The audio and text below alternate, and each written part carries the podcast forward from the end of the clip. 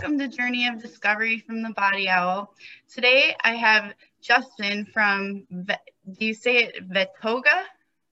Vetoga. Vetoga, um, a nonprofit organization working with veterans. And I will let you explain the rest, Justin. Um, thank you for being here. Welcome. Would you would you uh, enlighten everyone as to what your organization does um, and what your mission is? Sure. So uh, our our nonprofit is called Vetoga, which is uh, putting veterans and yoga together. If you can't tell, uh, I started this nonprofit in 2015, so we're at the five-year, actually now six-year mark um, since we started, and our mission is to bring yoga, meditation, and healing arts to our military veterans, law enforcement, first responders, and their families. Uh, we do that through free yoga classes for those groups. And then we also have teacher training programs that turn uh, veterans, military, law enforcement, emergency responders, and family members into yoga instructors so they can then go back to their communities and share these, these gifts of yoga with them. So that's our primary mission.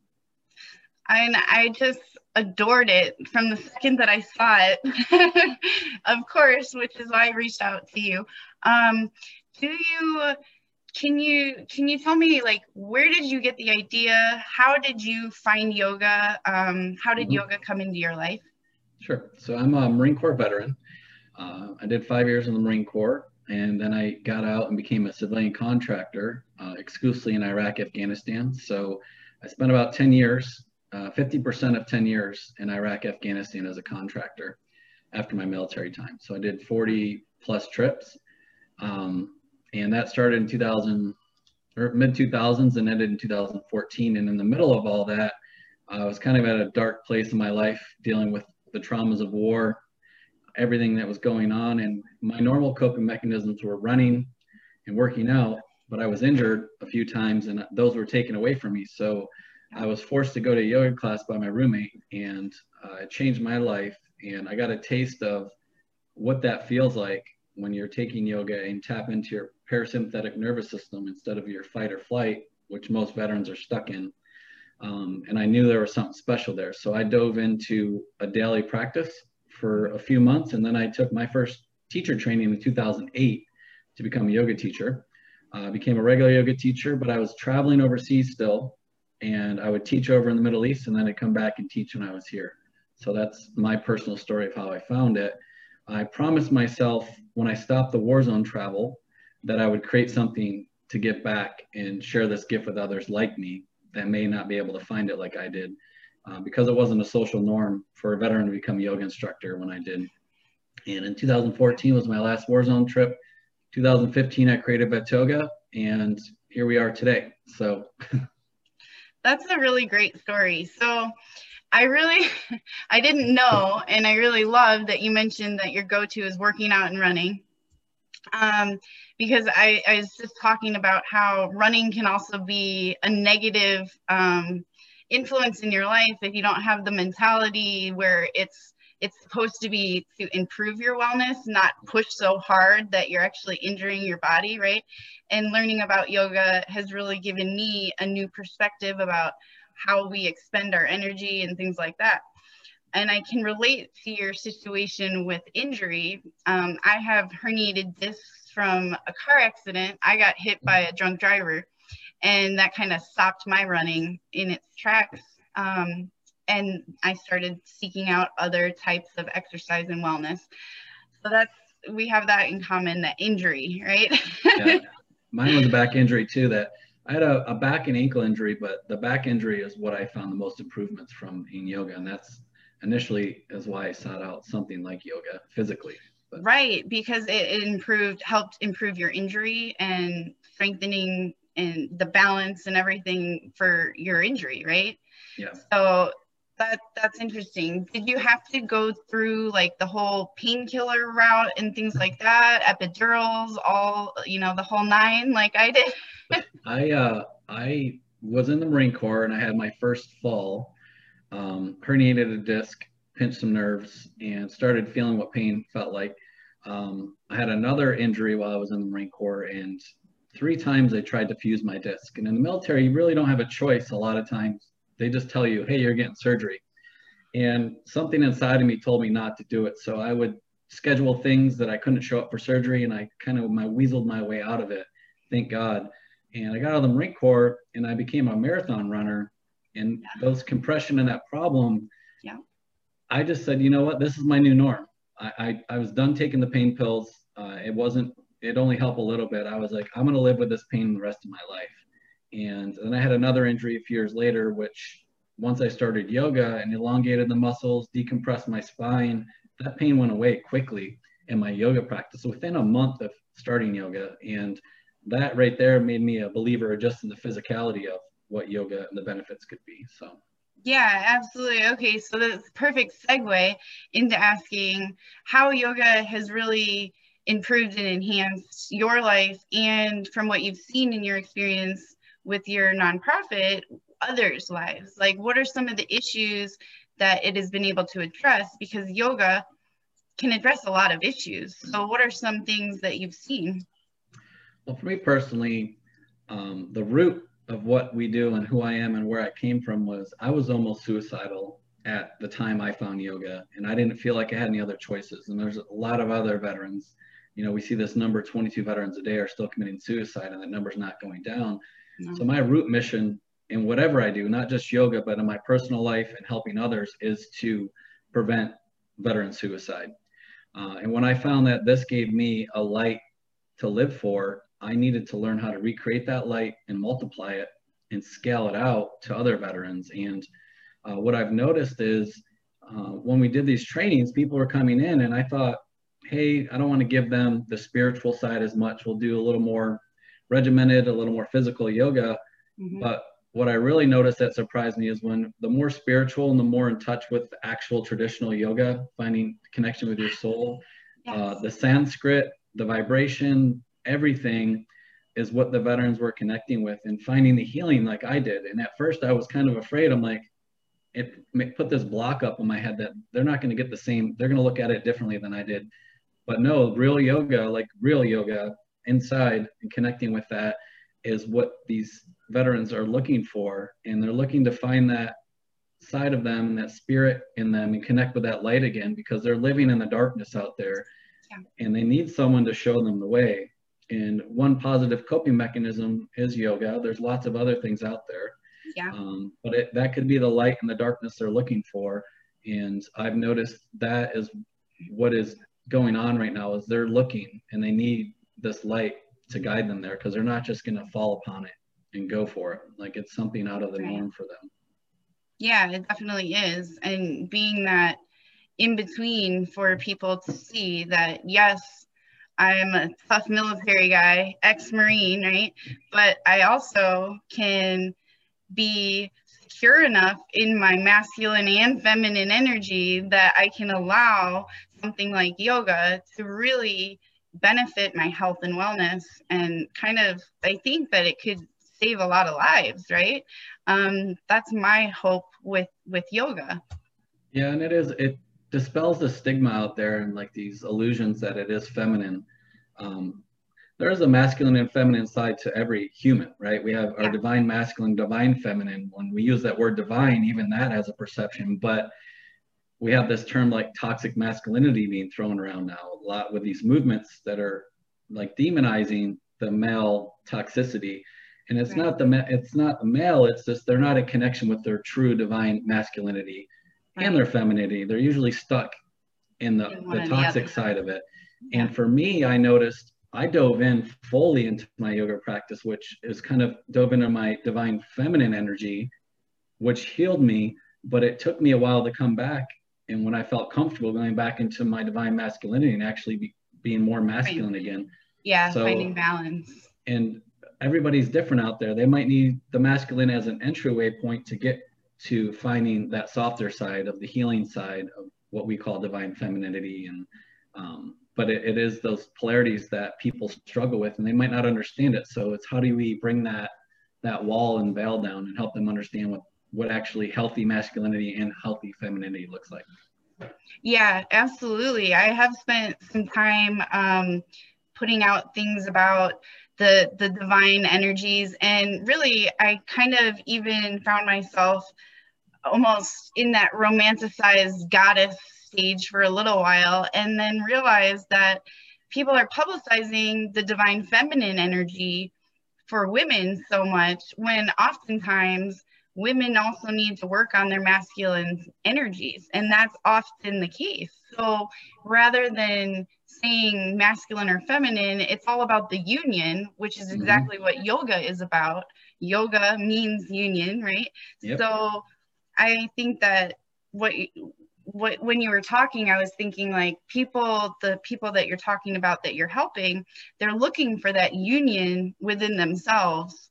And yoga helps connect the mind and the body and spirit into you know into this one entity this flow. Um mm-hmm. so that's pretty amazing. Do you do raja yoga with with your people or that's the path of yoga that i've studied was mm-hmm. raja mm-hmm. yoga um is that part of your practice i know you mentioned the spiritual side so i'm yeah, interested so we um so my background in lineages with dharma dharma Mittra yoga which is the hatha raja yoga mm-hmm. so it's all eight limbs and uh, really focusing on the um, yamas and niyamas if you don't have the yamas and niyamas you're not actually getting to the real yoga. You're servicing your ego and attaching it to the, the benefits of yoga. So uh, we really root in in Raja and in the Hatha side to find the, the balance also. So uh, we have a very traditional teacher training model that is based in Hatha Raja yoga. So that's what do our wanna, Do you want to tell us a little bit, us, I mean me and everybody who ends up watching um, about the teacher training program that you offer? Sure. So our teacher training program, we have a 200 hour program, which is our base program. We also have a 300 hour advanced program, which is Ayurveda and post-traumatic growth. Uh, I'll talk about the 200 first. So okay. our 200 hour program, we try to run twice a year, depending on our fundraising efforts. Um, we take between 20 and 25 students per training. We've done 20 and we've done 40. 40 is too many because uh, most people have some kind of, of trauma or PTSD. And when yeah. you put 40 people together, it's a lot of energy in a bubble to hold, but the healing is also great in there. So our yeah. teacher training is based in the Hatha Raja training. Traditionally, it was a two two week um, intensive with uh, internship for 60 days afterwards. So they come in person for 14 days, 7 a.m. till 9 p.m uh, lecture yoga, lecture yoga, uh, nonstop for days. It was a very intense training, which is is kind of like a boot camp, which veterans are used to, and it, yeah. it is a melting pot. But it it it breaks you down just like boot camp, and everything falls away, and then allows the healing to happen. So that's like the secret sauce of why we do it the way we do. Um, and when COVID hit, we had to pivot a little bit. And okay. my board and everybody's like, hey, are we going to do it all online? And I said, never because if we do it online, we're missing the part of healing in that community for us, specifically for Vetoga's, the way we train and where where that the root of our healing happens in our training. So we did uh, this year, this spring, we did a training where we did 14 days online. Mm-hmm. So all the lectures online for 14 days.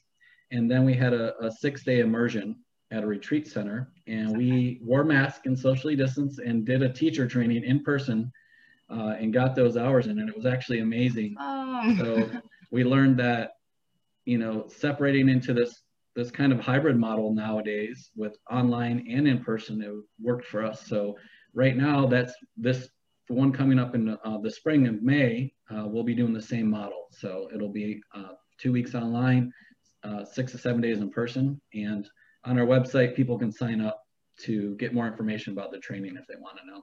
Okay, and I'll definitely include the links below um, for any of your information, your social media, your website, everything like that will be provided below. Um, so for for doing that, um, how how does that how does the process work? Do people just sign up and then they're in, in? Is there a selection process? Since I know that you you can't have you know endless amounts of people with all that energy and healing that needs to be done. Um, is Good there? Question. Yeah. so there is a selection process. So if they go online, they see the 200 hour program, they apply, and they'll rec- receive a response with a list of items that we need as an investment in them in this training. And one of them is a lot, we asked them to create a fundraising page for their for personal goal for their tuition costs.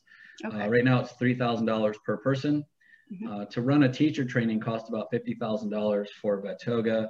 We pay for the food, lodging, um, tuition, all everything, every cost is taken care of, all the mats, props, everything. So it's zero cost to the person that attends. Um, I wish we had unlimited funds to just select people and do these one after another, but you and me both. yeah, it's a grassroots nonprofit until we we hit that scale where we will have more, but it's around fifty thousand. So we ask as kind of skin in the game for whoever's going to attend to start promoting their own personal goal and share with others to show that they're part of this process. Um, I've learned that if you give things away for free, people don't appreciate it as much. Truth. Um, I agree too. And you know, just a pause. Money is energy, right? Mm-hmm. Currency. It, I mean, it is a way to transfer energy. And your organization puts so much time, effort, energy basically into what you do that somebody giving physical money to you to provide energy back so you can continue doing what you're doing is how you know things build and how things grow. Yeah. so okay very cool. So you guys take care of everything. You do the online part and then they'll come in person. And is that in washington? So we've done five teacher trainings total so far. We've trained 128 people. Uh, the first three trainings were in washington d.c and alexandria virginia actually Okay. Um, we did our fourth training in Hawaii in 2019. And that was a one-off, but we raised a separate amount of money to start building because uh, there's a huge veteran population in Hawaii. Yeah. So we were building out there. Uh, we're actually in the process of trying to do one in Saipan out by Guam also for the veteran oh, contingents wow. out there. Yeah. But our traditional trainings are we're on the East Coast. Um, I just moved out to California, so I'm going to be building our West Coast so we're going to have Yay. our, our East Coast training in May in, in the DC area. And then in the fall, we'll be doing a training here in California and or Hawaii and Saipan throughout the year also, if the funds come in. Very cool. Well, the San Diego area um, is a really huge area for veterans too. Um, so I don't know, it seems like a really good place to have yoga. Um, I was just recently there and I saw, I was so inspired. I was in Imperial Beach yep. and I, I was walking, we were walking on the sidewalk, you know, and there was a little park and there's just people doing yoga in the park. Like I was like, this is awesome, you know, in Arizona, we don't have like the beachfront and so it's a little bit different and kind of you know. Different vibe in arizona different sure. vibe here yeah and i'm very much excited that you said you're building the west coast because we have so many veterans in arizona that i think would really benefit. So the the teacher training program is just to clarify for veterans who want to go through the training process they go through the training process they go through healing which is really amazing that they get to go through that healing experience. And then they're able to provide the knowledge that you give them and the training you provide. It gives them the skills they need to be able to help individuals in their local area using your business model correct? Yes that's you you nailed it. So okay. yeah the, the business model is hey this healed my life prevented suicide in me I became a yoga teacher. How do I make a million more little Justins out there that can reach people that Justin can't? Right. And that yeah. is a teacher training. So they come in, they become a teacher through our 200 hour teacher training. They go back to their city and they become the community leader. So it's not like for a for profit, you know, everybody, you want everybody making all this money, but in a nonprofit, you still want money coming in, but in donations too. So not only are they healing people, they're creating more donations, which can support and fund more people in their community to come take the training. And then they go back after the training and go back and the, the community grows. Um, so like DC, we have, you know, 20 plus teachers just in that area because that's where I started. Yeah. But I do, I live out in, in LA in Manhattan Beach right now, but we're looking at building a, a, retreat center near San Diego specifically to run yoga teacher trainings out of to build this West Coast, including Arizona, because you know geographically it, it, just makes more sense out here for me because we've grown the West, the East Coast, and I have my leadership team there that keep that going. We'll continue to do the trainings out there, but uh, my ultimate goal was to be, go be in all 50 states within five years and get everybody out there, get a community leader for each state, and eventually the major cities and uh, get to the rural areas where a lot of people are struggling too. Uh, You're giving me goosebumps like five times since we've been talking. just saying, like the energy. I just I love what you're doing. Um, so you know, not to sway your thinking, but Arizona is a really great place to have a treatment place for you guys because Colorado is next to us and there's so many veterans there too. Really, there's veterans everywhere. So I think that it's great what you're doing. I'm just so blown away. Sedona is um, a really great spot for energy. Have you traveled to Sedona yet? I have been to Sedona. It is amazing. Uh, I've been to the yoga festivals there. Uh, I took a couple years ago when I was there at Sedona fest, uh, yoga festival, and I did uh, one of the post traumatic growth. I think it was yoga for trauma, they called it then. Um, I've taken a lot of those trainings out there, and we have our own model of yoga for post traumatic growth. But um, I've been in Sedona. I have friends in Phoenix. I've talked to people in Phoenix, uh, other um, yoga studios that accept the GI Bill and things, which has been a challenge for our organization to get accepted nationally they were able, they got in early before they changed all the laws, but they yeah. were providing services for veterans. And um, I, anywhere I go, I tell, I challenge people. I said, if you guys get enough funding and or buzz going, I'll go anywhere. Me and my teachers will go anywhere to do a teacher training. Yeah. So if a community helps promote and grow, say like in this, when people watch this podcast, like somebody's like, hey, let's let's try to get Justin here it just we just have to see that we can do a training we have enough people and we can create the funds through fundraising and we'll go do it anywhere so all right come on you guys from arizona. You better get on this because justin knows his stuff and he's helping a lot of people. We want this in arizona. Trust me right? Um, no really you just can you don't have to trust anyone. You can just see the results in people. And it's amazing the transformations that people make. Um, I was thinking of something that I wanted to ask you and it kind of just evaded me. Um, with the other types of trainings that you do, you said the 200 hour training. What other types of trainings are there?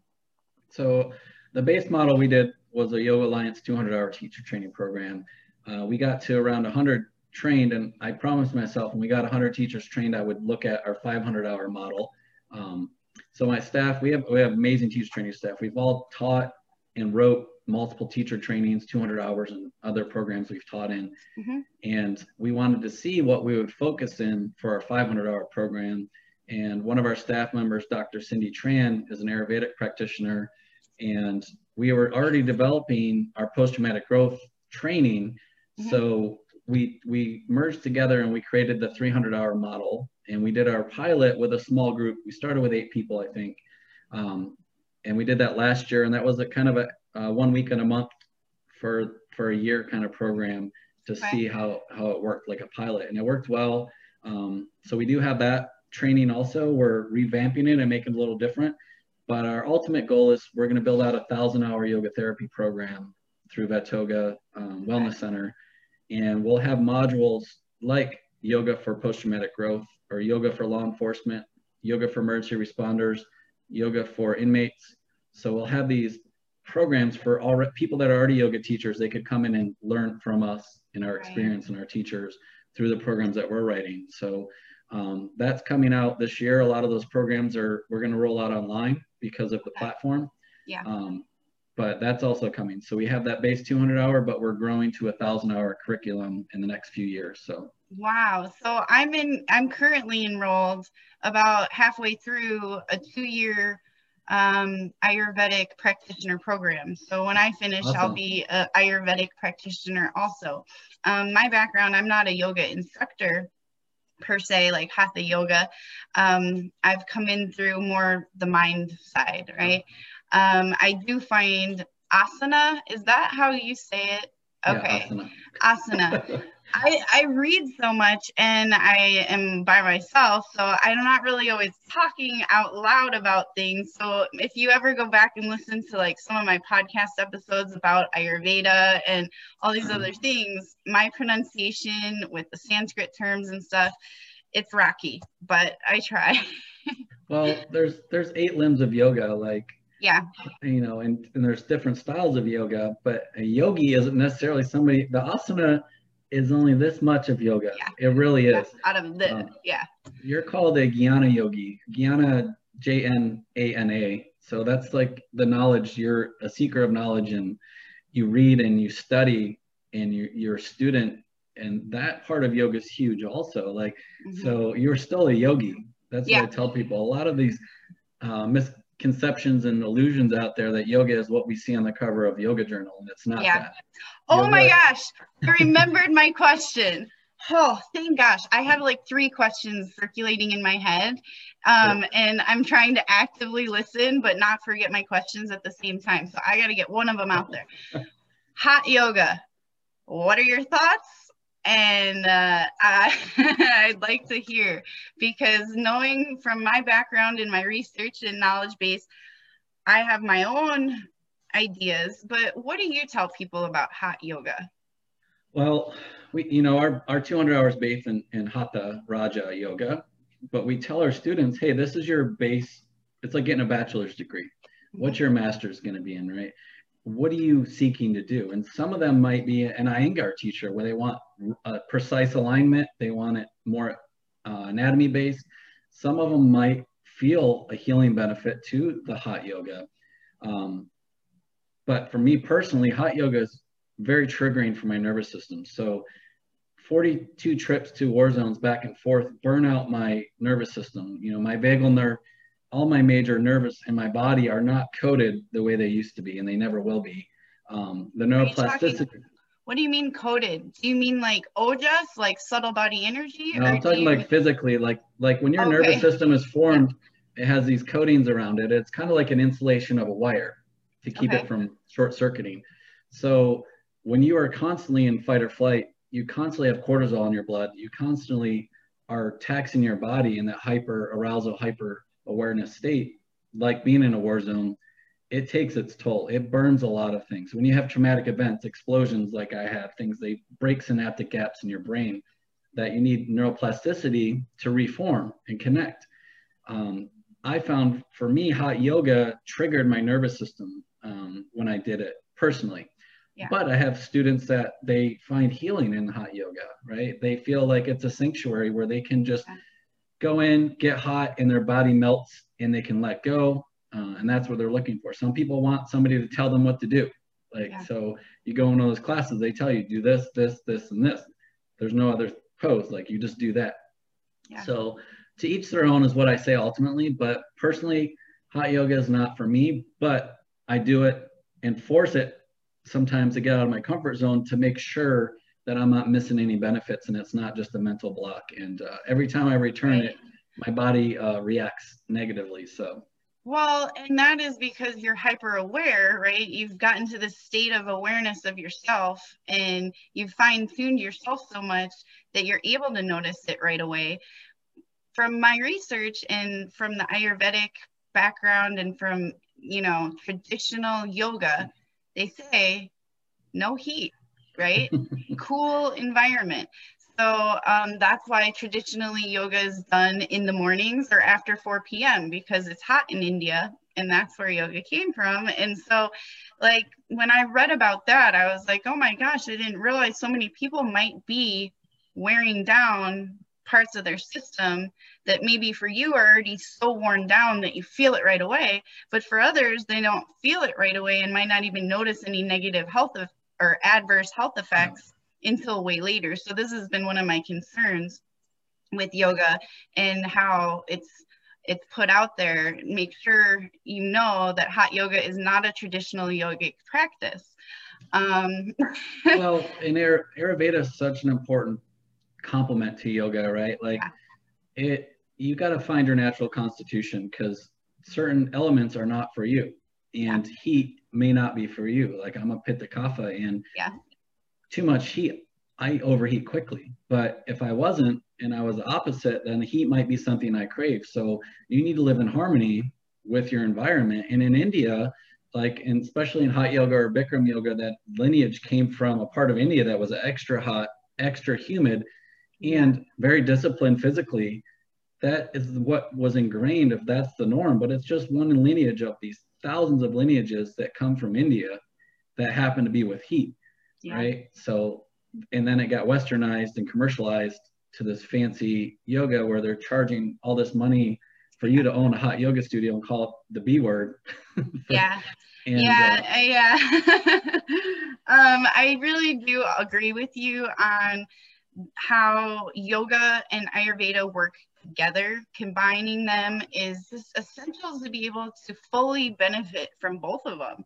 I mm-hmm. think that understanding your your prakriti and your vikriti and knowing that this is my constitution, this is my my happy place, my balance, and this is my current state of imbalance, and understanding that there's a difference between the two and how you can apply yoga mm-hmm. to rebalance yourself becomes so much more complex the more you open the door and learn a little bit about both different things you know so the eight limbs of yoga have their purpose in helping you heal and stay mm-hmm. balanced mm-hmm. And if you have the understanding of the Ayurvedic philosophy in the background, you can really benefit your health with the eight limbs of yoga, with that philosophy in your head and the understanding. It is a lot to learn.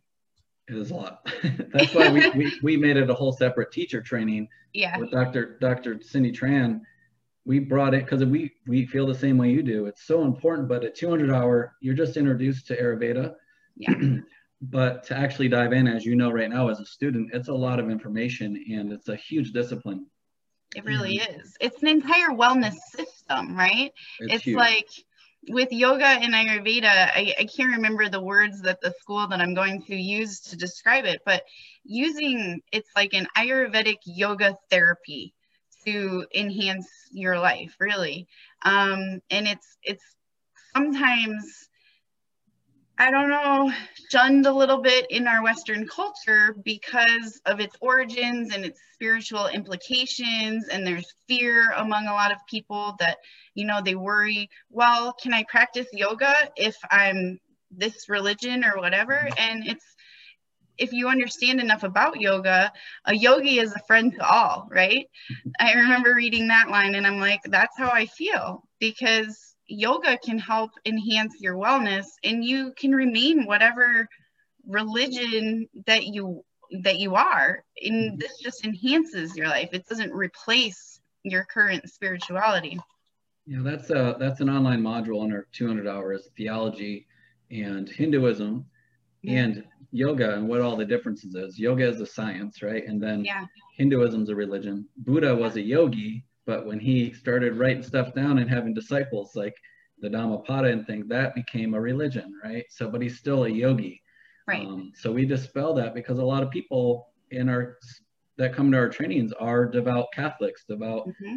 uh, in Judaism. They're Islam. Like we have all walks of life that come to our training, and the first thing we want to do is show them what yoga is and what how it complements religion. It's all the same at the base. Absolutely. Um, and that is how they work in harmony with yoga, as opposed to having this thought that's programmed in there that something's wrong with it. So Absolutely. Just... and it's similar if you look at like the uh, kung fu masters that learn like the path of Zen and stuff like that. They have a similar um, training where they learn like the five hindrances and all these things. So really, whatever path people choose to take, whatever resonates with them, it resonates with them and that's cool, you know? Yeah. But the underlying truth of how to be a balanced, healthy individual just remains, right? Yeah. Um, the other question, one of the other questions I had, I know you were mentioning neuroplasticity, and one of the other hot topics that has come across, you know, my view, having post-traumatic stress disorder myself, um, was psychedelics. So, oh, how cute. Listen, man, she just wanted to sit my lap. So psychedelics. I have a dog. I have a dog right here that's sleeping right next to me. Um, that's a cute dog. I love. I love the old. She face. does woke up if you can't tell. yeah, she's so cute. Um, so psychedelics and psychedelic therapies that are coming out. Um, that whole industry is kind of blowing wide open, and I think after the election which we I definitely don't want to talk politics, but after the elections, seeing the different laws that have been passed, like in Oregon and different areas, um, and kind of having the sense that this wave is coming toward us, and a lot of veterans are possible candidates for psychedelic therapy for post-traumatic stress, anxiety, all these other things. What what do you feel about that? And how do you feel i'll just give you a little background. I think in my head from the research i've done yoga and ayurveda this path that we're both seeming to be on yeah. I feel like it offers a lot of the same kind of benefits that psychedelic therapy does as far as neuroplasticity and helping your brain and all these different biochemical neuroscience, all these things that yep. psychedelics can help improve and bust open the doors on. I feel like the practices that we're doing with yoga and Ayurveda also really hit those topics. So, where do you feel psychedelics fit. I know they're right for some people, but not for everybody. How do you feel? Yeah, it's another complement to healing, right? And one of our veterans that went through our teacher training, he went down the path. He lives out in Ojai, and he is working with psychedelics and microdosing and um, growing, doing traditional CBD, THC um, treatment plans to help with veterans that are getting away from uh, the opioids or pain medicine but also develop into finding their true self and to get past the traumas through uh, medicinal, plant-based or psychedelics. And so he actually started a nonprofit, which we're partnering with to start growing that because we know it's coming, right? And we see it as veterans that it's worked for a lot of veterans, especially to get them off the opioids in, initially. Uh, the neuroplasticity and the science of healing, um, you know, that that is the data is starting to come out. So you can't once you see the truth, you can't unsee it. So that's why these laws are starting to unfold that we're allowed to have access to this as veterans. And I personally, when I see my veterans and talk to them, the ones that do, they, they might say, Hey, I was taking my morphine shot every morning and now I just, I take a couple edibles and I'm good. It takes the edge off. Right. And that's, I'm not just saying that. I've heard that that's from huge. dozens of veterans, right? We'll yeah. start there. We go into psychedelics, microdosing, which is huge, going on some of these spiritual retreats like ayahuasca and some of these other things. Like I also hear stories of veterans breaking through and the state that we go in when we go into deep meditation, you know, we access that. And if you do it in a controlled environment, it can be very healing and enlightening and really heal the soul and connect you with your true self as opposed to this illusion or ego that we think we are. And so I do think psychedelics have a role. And I think they got muted back in the 60s and 70s, they were starting to come out. And like some of our yogis, like Ram Dass and others, were trying these things and bringing them back to their gurus. And they're like, you know, that these things were muted for a long time because of society. And now the veils are coming down, the truth is coming out. And yeah, this year, especially with the political shift and a lot of these states starting to be the forefront, um, it's going to change a lot. So, and we do uh, we want veterans to find that in a controlled environment and use it as another tool to heal, like yoga, like Ayurveda, and psychedelics in a controlled environment. Yeah. So I do think that it can bust open. I definitely agree that I think it's a good idea to have, of course, the right mindset and setting. So a controlled Intention. environment is huge, right? Set and setting is is important, but the setting I can imagine for some of the veterans is vital because if for some reason there's some sort of things that come back, I know I use, I have part of my healing journey with PTSD, I use um, psilocybin. Mm-hmm. So that um that was a trip you know? Literally literally. Literally. Um but some of the times you would feel really happy one second and then tears would be coming out of your face and you don't understand. Like I, i'm tripping you know? Like i'm crying and i don't understand why. So for somebody that is like a big military guy i can i can just imagine the type of things that could happen if they weren't doing it in a safe environment. Yeah. So because it can bring you really down first, right? Integration is important afterwards. Yeah, there's a huge, huge emphasis on intention going into taking any psychedelic or anything like that. And just like in Yoga Nidra, so Yoga Nidra is a huge medicine bowl that we create in our training. That's a huge part of what we do. So you're going down in that theta alpha brainwave and you're going down into those depths and you're still going to go down in these psychedelics in there. But in Yoga Nidra, you have a guide, right? Somebody who's guiding you through relaxation, you're coming out. When the, the mind turns off, the conscious mind turns off, uh, what we call samskaras are like these traumas, right? They could be yeah, a small trauma or a big trauma, mm-hmm. and they're like a ball of yarn and these big ones say it was a like a veteran, a war veteran that watched their friend get blown up in front of them is this big ball of samskara. And every time they do yoga nidra, that yarn might come out and a couple strands might come off, right?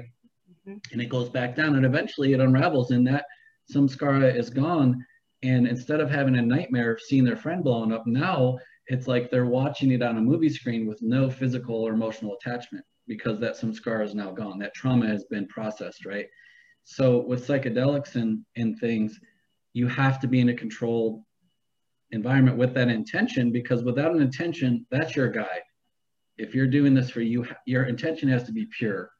And if you're doing without intention, if those things come out and you access them, you might not be able to unravel them. They might get worse and they might become more demons. So yeah. you have to set the right intention, create a self and healing, loving environment, and open the door and shed the layer slowly and allow that to access. So like microdosing before just diving in, right? And just going yeah. full on. So things like that. Yeah, absolutely. Um, so that was that. Thank you for answering that. I know it's kind of like a hot topic. Some people want to talk about it. Some people are trying to like put it under the carpet. I know I've seen recently Sadhguru has put out some uh, videos about his opinions about the whole um, psychedelics thing. I don't know if you follow him, but he's been studying yoga and this for a long time. He's from India. He's very traditional. He knows his stuff. And he's saying that um, psychedelics could potentially like mask us right it's but i don't necessarily agree i think there is a place for using them for healing but I think that the one thing we have to remember is that it's a step process. Like you said, if you're getting off of morphine and you start eating edibles, that is a very beneficial trade off for your health. But for how long are the edibles helping you? Are you going to consistently stay on top of yourself and say, okay, maybe I don't need the edibles any, anymore. Maybe I don't need the mushrooms anymore. Maybe I don't need the substance and focus more on the yoga and the Ayurvedic Ayurvedic practices, the holistic practices to find balance rather than turn toward the drugs just to get a quick fix or answer, right? The work is still there. You need to put work in, I guess, is what I hope people understand. Whether you're taking a psychedelic or whether you're using cannabis or whether you're using yoga and Ayurveda, if you don't have the right intention and mm-hmm. effort that you're putting forth, you're not going to get where you hope to be. But each their own, right? no, and and I'll speak to some of the things you said. So, like a war veteran coming home in just physical pain from their wounds, whatever they have going on, like that first shift to get off of an opioid, because that's a lot of our suicides. The top of that spiral down to to suicide is the opioid addiction, right? That's a physical, emotional, chemical addiction we have. And if you can substitute that, that's a pathway to get off of the pains. But it's not just the physical pain, it's the emotional pain that you've endured. And that comes into the trauma realm where if I'm just taking um, a psychedelic to spiritually bypass dealing with the real problem, which is the root. And I think that's, you know, when some of these spiritual leaders are talking, that's what they're talking about. Like us as Americans, especially, we want the fast and easy route, especially with trauma. We don't want to deal with it, but if we can take a pill or do this plant and all of a sudden I don't have to deal with life, it's just like any other drug. You're not, you're masking the root issues. Yeah. So, and ultimately, a lot of this stuff is, even though it's organic, it's a, a facade um, to get to that state where we spend years as a practitioner in yoga to understand and control what that state is and how it can be accessed into healing. When you're just accessing it without the right intention, without knowledge, it's dangerous. So I think it's responsible for spiritual leaders to talk about that. Like, yeah. um, Krishna Das is a yogi and his in Ram Dass and their Maharaji, their their guru, who yeah. they gave LSD to when they found it back in the I think around the 70s he took it and then he took more, more enough to kill a horse. And he sat there.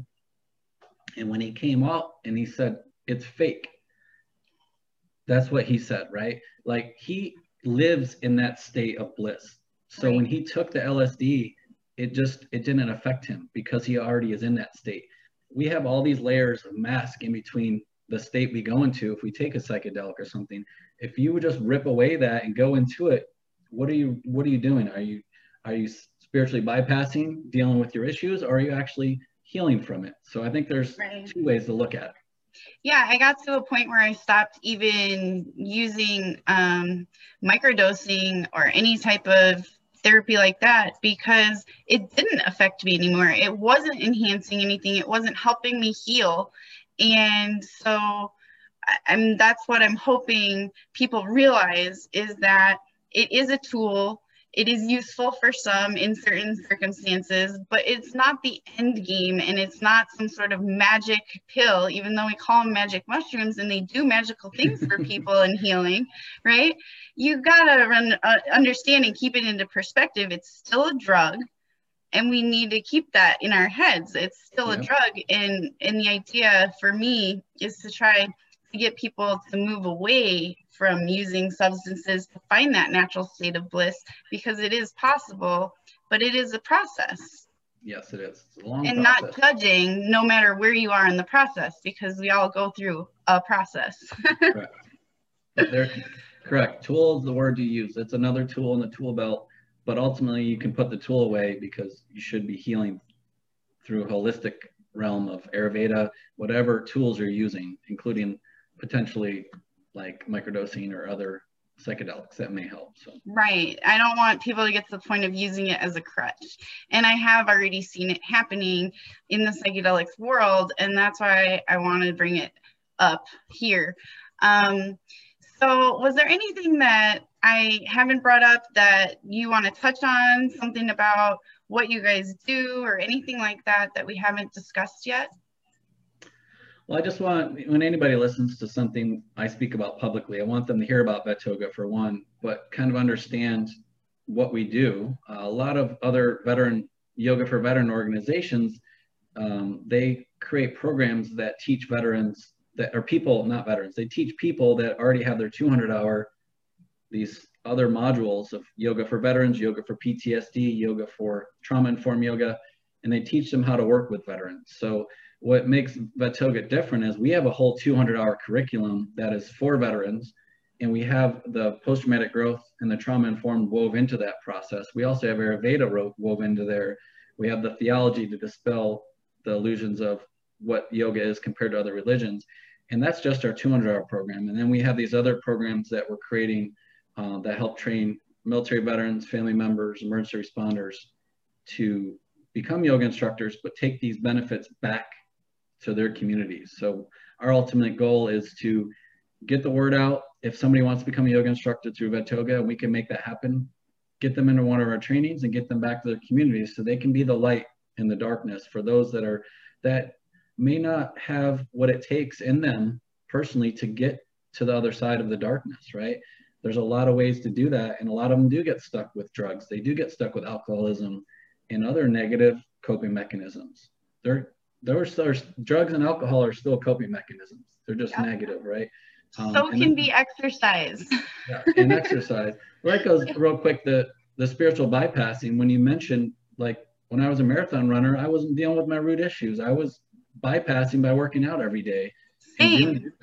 you know that's that's what we call spiritual bypassing. So, and they do they bypass by using the drug or the that way. But there's a positive coping drug mechanism too that we're talking about in a way of health through Ayurveda and holistic living and diet, yoga, and all these other positive coping me- mechanisms. So um, we just want that word to be out there, like what we do and how we're going to continue to grow. Uh, we're moving into this thousand hour curriculum in the next few years to have a yoga therapy school for veterans specifically to help them go out and serve other veterans that are, are dealing with some of the issues that we deal with on a daily basis. So.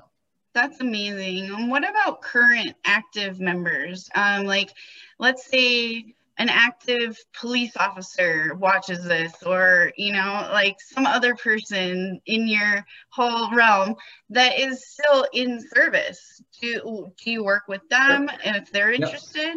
we've had in our 128 teachers we have there's dozens that are were active duty while okay. they did our training so they took leave uh, military and or law enforcement emergency responders active duty military veterans law enforcement emergency responders, current or retired veterans, and all their family members. They all fall under the umbrella of our nonprofit. So all of them qualified to take our 200 hour teacher training.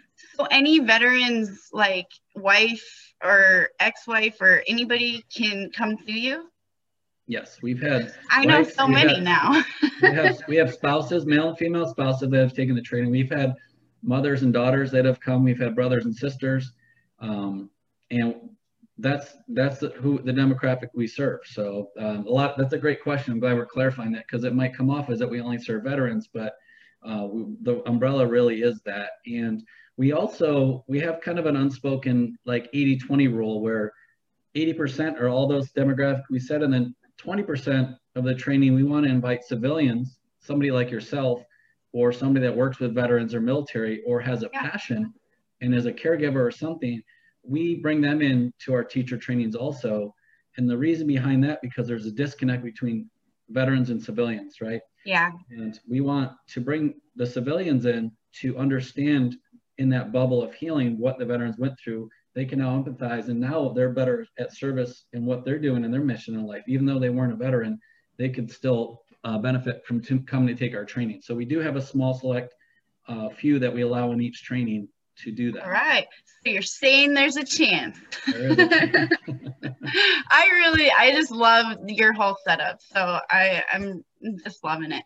Okay. So that was really good information because I didn't realize that other people could, they do fall under that umbrella. That's really important because some people that are having active duty um, people, like they're away and yep. they're home, the other person's home, they might really like getting involved because their person is gone. And then when their person comes back, they'll be trained in healing and yoga and all this stuff. And it, that's that's a huge benefit. The spouse, like, oh, Justin, I, you're just making me smile today. Sorry, go on. The spouse. Uh, no, I'm just saying the spouse is keeping the family unit at home. The the the activity is away, and they come home and they might be an a-hole like and they got to deal with that and yeah. there's there's trauma the spouse gets ptsd from dealing with the trauma that the active oh, yeah. person's dealing with so um, it's sometimes just as in if not more important for spouses to come in and to do this step and it might be the it doesn't mean male or female but the spouse might be better to go do the yoga training because the other person still is active duty so it might right. be easier um, but is equally beneficial and helps the family unit big time. I agree. And then it can spread to the kids. And I know the last time I was in San Diego, I talked to some Navy SEAL people and they're crawling all over that area, you know? And so yeah. I was really blessed to be able to have some conversations with some. And I found out that they're actually teaching mindfulness in the Navy SEAL training. Awesome. It's about time. Isn't that was I know that was great news. So there is hope. Things are moving in the right direction. Amazing people are doing amazing things like you. And I appreciate what you're doing with Vetoga. And thank you for your service. Um, I was talking about my interview coming up with you someone, and I said, you know, I've always had just like so much respect for the personal sacrifice that soldiers make, in, not just soldiers, but you know, first responders and all emergency personnel. And I, I have so much respect for that personal sacrifice and the diligence and just being regimented. And I don't know, I have a soft spot for all of the people that you serve, and I'm loving what you're doing. So thank you so much thank you for telling us all about what you're doing. Um, I'll include all your information in the details so that way everybody can get in contact with you and hopefully we'll stay in communication and I can put you in contact with some of the veteran people that I know, or maybe they'll just contact you directly.